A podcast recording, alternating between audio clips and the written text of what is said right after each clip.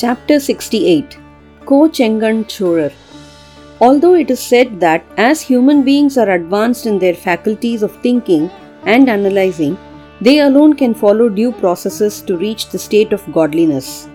There are instances where non human beings have achieved the same. In this case, we will see a mix of these two. Near Tiruchirappalli, where Kaveri river flows, there is a place called Tiruvaneka.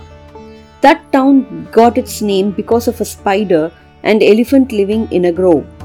They worshipped Shiva and in their duel was born one Nayanmar. Under a white jambu tree called Naval tree in Tamil, there was a Shivalingam. An elephant used to worship that lingam daily after taking a bath in the river and bringing water in its trunk.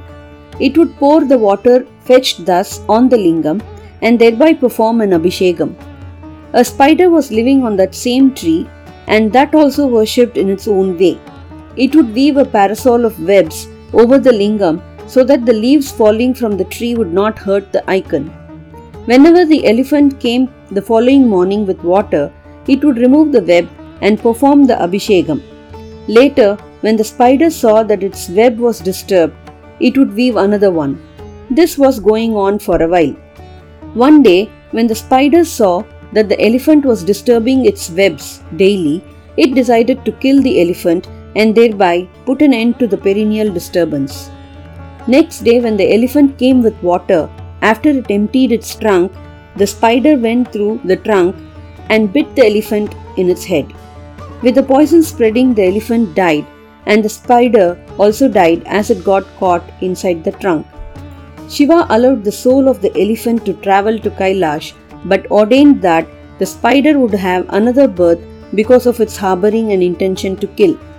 However, as the spider did it because of its own love for God, it would be born in the dynasty of Chozha kings, and he would build many temples then as an atonement for the elephant's murder. Accordingly, when the spider was about to be born as a prince, the king's court astrologer mentioned that if the child were to be born a few minutes later, it would live longer and become a mighty ruler. On hearing that, the queen asked her maids to hang her upside down for that period, and later a boy was born. However, since she had disturbed the natural process of delivery, the child was born with reddened eyes. So she named him Chengannan, meaning one with red eyes, and she breathed her last because of resultant complications after delivery. The boy grew to be a powerful king under the tutelage of his father king and became an expert not only in warfare and administration but also in the devotional work for Shiva. He became well known as Ko Chengan Chozhar and was responsible for construction and renovation of nearly 70 Shiva temples and 3 Vishnu temples.